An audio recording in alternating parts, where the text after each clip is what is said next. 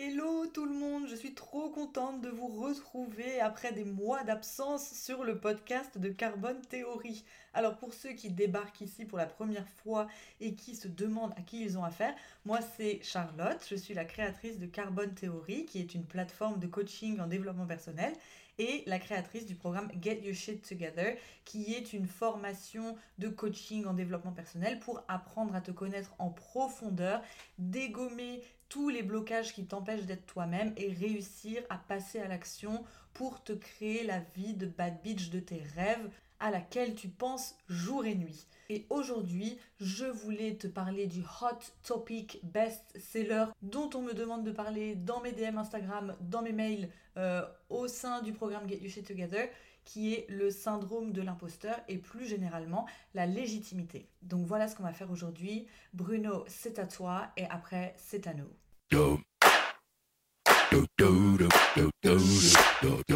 Alors ce que je veux aujourd'hui, c'est t'aider à comprendre comment fonctionne la légitimité pour dégommer ton syndrome de l'imposteur. Et comme d'habitude, qu'est-ce qu'on va faire? Une petite pause définition pour savoir clairement de quoi on parle et qu'on ne confonde pas les choses.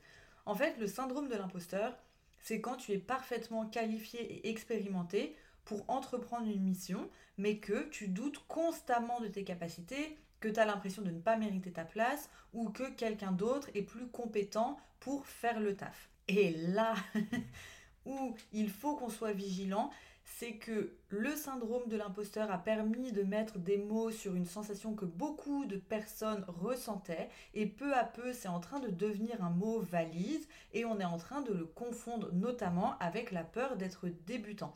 Moi j'ai beaucoup de cas de figure avec les élèves de mon programme qui me disent j'ai envie de me lancer dans l'entrepreneuriat, mais j'ai un gros syndrome de l'imposteur. Ou j'ai envie de me lancer dans la boulangerie, mais j'ai un gros syndrome de l'imposteur, alors qu'en fait, ils n'ont jamais entrepris ou fait de pain de leur vie ou fait leurs preuves dans le domaine dans lequel ils ont envie de s'investir. Et dans ce cas de figure, on n'est pas face à un syndrome de l'imposteur. On est face à une peur d'être débutant et c'est un autre sujet. Ça veut dire que là, on n'est pas légitime tout simplement parce qu'on n'a pas encore fait nos preuves ou parce qu'on n'est pas encore expérimenté. Alors que le syndrome de l'imposteur, c'est vraiment on est légitime, on a les compétences, on a fait nos preuves et on a toujours l'impression que on est nul, on n'arrive pas à valoriser nos capacités et on a toujours l'impression que quelqu'un d'autre pourrait mieux faire le travail à notre place. Donc vraiment, ne pas confondre la peur d'être débutant et le syndrome de l'imposteur.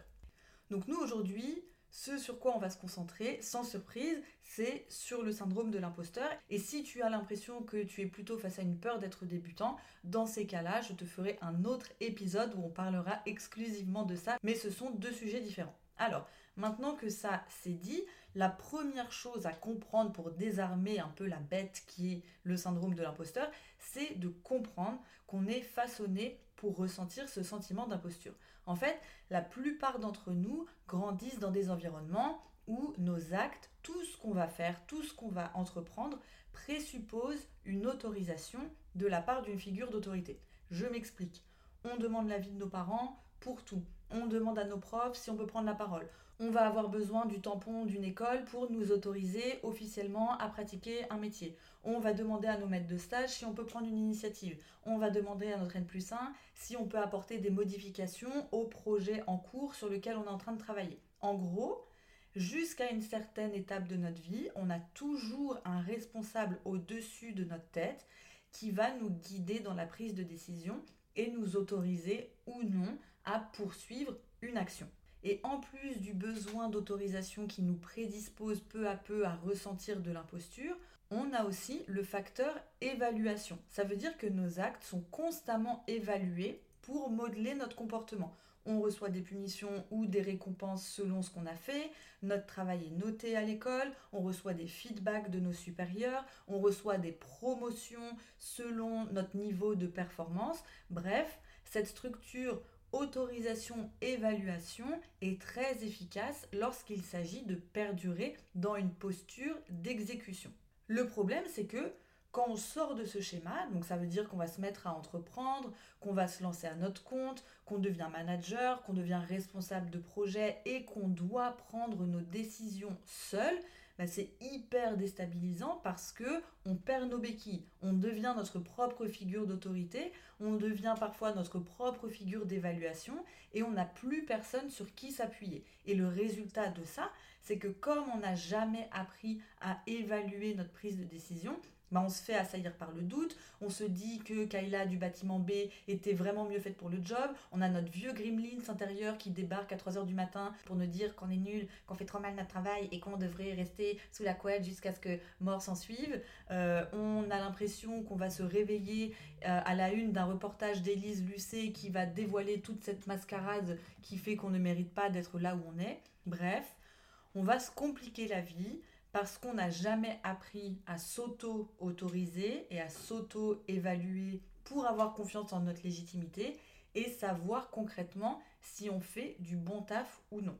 Alors j'espère que tu me suis jusqu'ici, mais c'est normal qu'on sente ce sentiment d'imposture, ce sentiment euh, de ne pas être légitime à prendre des décisions, puisque toute notre vie, on a été programmé pour baser nos décisions en fonction de ce que vont penser les autres. Une fois qu'on a compris ça, il existe trois clés hyper simples pour délimiter notre zone de compétence et dégommer une bonne fois pour toutes notre syndrome de l'imposteur. Et ces trois clés, ce sont le sujet, le niveau et le temps. Alors je t'explique tout de suite. Une des premières causes du syndrome de l'imposteur est le fait de ne pas savoir précisément sur quel sujet on est attendu.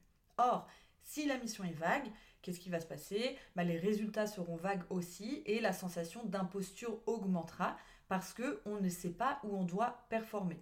Et là, c'est un cercle vicieux parce que moins on se sent légitime, plus on va avoir envie de faire ses preuves et plus on va se mettre la pression pour atteindre plein d'objectifs en même temps. Et là, ça peut prendre des dimensions complètement stratosphériques où on va se dire que c'est notre rôle de faire tripler le CA de la boîte dans laquelle on est, de trouver un vaccin contre le coronavirus et d'éradiquer la dépression euh, de la surface de la Terre au lieu de nous concentrer sur notre mission. Je ne sais pas s'il y en a qui se reconnaissent, mais n'hésitez pas à me dire sur Instagram si c'est le cas, je me sentirai moins seule.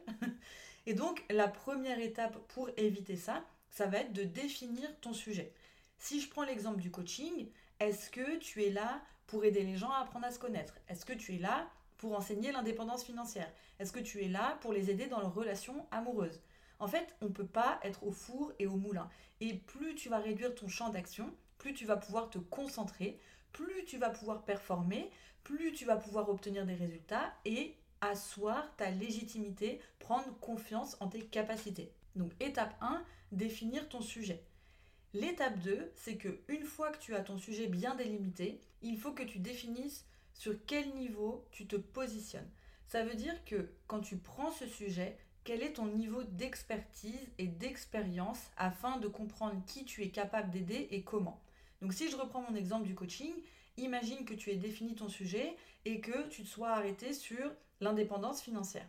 C'est pas parce que tu n'es pas Warren Buffett ou Mark Zuckerberg que tu n'es pas légitime d'enseigner l'indépendance financière. Tu seras peut-être pas légitime pour enseigner comment créer un business valorisé à un milliard en bourse, mais en fait, il existe une tonne d'autres niveaux sur lesquels tu peux te positionner et sur lesquels tes compétences auront à fond de valeur ajoutée pour les personnes qui t'écouteront et pour lesquelles tu seras à fond légitime. Ça peut être par exemple l'indépendance financière pour les débutants, euh, comment gagner ses premiers 1000 euros en ligne, comment fonctionne la bourse, euh, créer un fichier Excel pour euh, créer un budget, les différentes étapes pour acheter son premier appartement, comment négocier un taux d'intérêt avec une banque, comment mettre 5000 euros de côté en un an?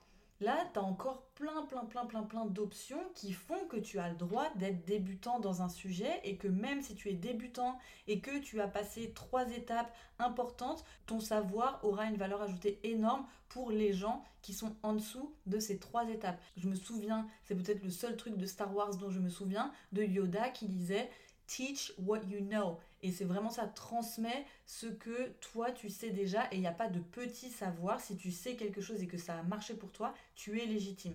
Encore une fois, le plus gros piège qui conduit au syndrome de l'imposteur, c'est de vouloir être sur tous les fronts et de penser que pour être légitime, il faut tout savoir. Personne ne sait tout, personne n'est le mojo jojo de l'encyclopédie et d'internet. Donc si tu délimites bien ta zone de compétence, que tu es au clair sur les résultats que tu apportes, mais on s'en fout du reste. Enfin, si moi par exemple tu m'aides à gagner mes premiers 1000 euros en ligne, j'en ai rien à foutre que par exemple t'aies aucune idée de comment je peux trouver l'amour ou comment je peux trouver une bonne affaire immobilière. Parce que moi, ce pourquoi j'ai signé, c'est de gagner mes premiers 1000 euros en ligne en tant que débutant. Et si tu me permets d'avoir ce résultat-là, le reste, ça ne m'intéresse pas du tout.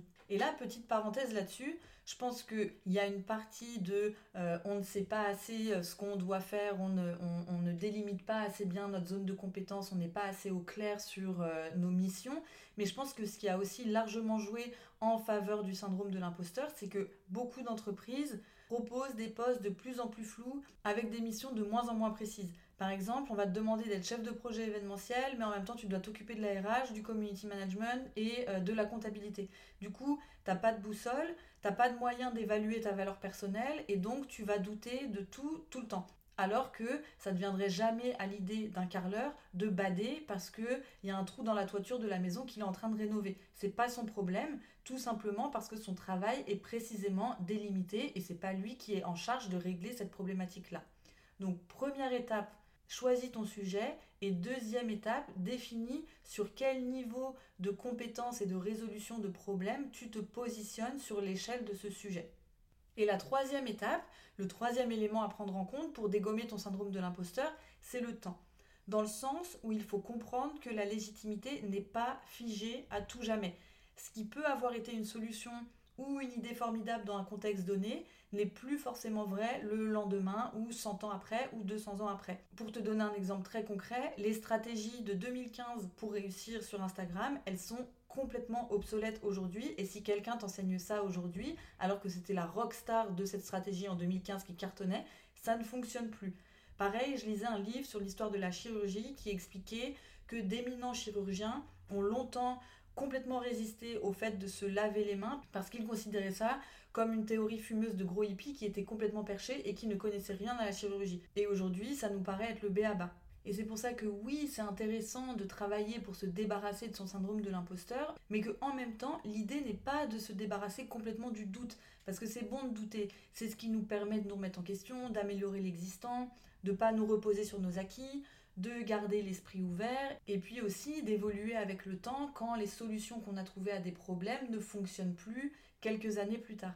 Et c'est pour ça qu'une fois que tu as bien délimité ton sujet, que tu as bien délimité ton niveau et que tu as en tête que ta légitimité peut évoluer dans le temps, en fait, c'est pas tellement savoir dégommer son syndrome de l'imposteur qui est important, mais la compétence la plus puissante à développer pour prendre confiance en toi sur le long terme, ça va être de devenir à l'aise avec le fait de ne pas tout savoir, avec le fait de faire des erreurs, avec le fait de transformer les croyances limitantes associées à l'échec, à l'imperfection, à l'incertitude, à l'impuissance. C'est ça qui va te permettre de transformer un doute paralysant en un doute créatif.